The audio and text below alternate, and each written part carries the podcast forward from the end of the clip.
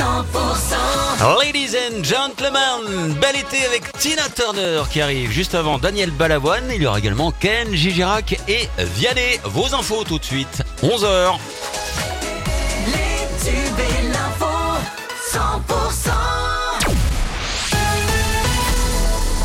Le flash, c'est avec Cécile Gabod. Bonjour Cécile. Bonjour Wilfried, bonjour à tous. L'enquête se poursuit à Albi alors qu'il y a eu des dégradations dans la nuit de samedi à dimanche. Des actes de vandalisme qui ont visé le bar-restaurant Le Chien Rouge ou bien encore le Mythico Vainqueur. Ce sont des individus ivres qui s'en sont pris notamment aux vitrines. Une personne a été arrêtée et a passé la nuit donc en garde à vue. Il va encore faire chaud, très chaud cet après-midi sur le Tarn et sur le Lauragais. Rappelons que les départements du Tarn et de la Haute-Garonne sont toujours en vigilance canicule orange. 50 départements sont ainsi concernés et le pic caniculaire est attendu entre demain et mercredi. Cet après-midi, les maximales seront comprises entre 37 et 40 degrés dans le département du Tarn.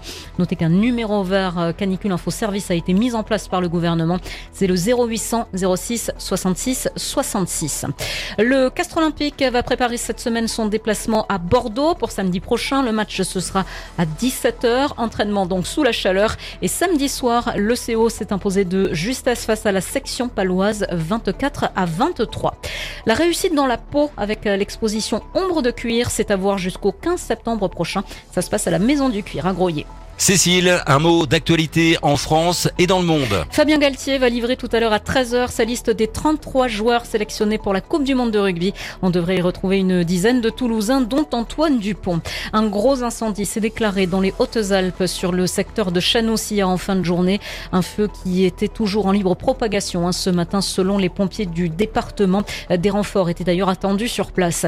Et puis une enquête a été ouverte hier après des dégradations commises dans un golfe de la Vienne en marge du convoi voie de l'eau, cortège à vélo d'opposants aux bassines, ces réserves controversées d'irrigation agricole. L'actu continue, c'est à retrouver sur 100%.com.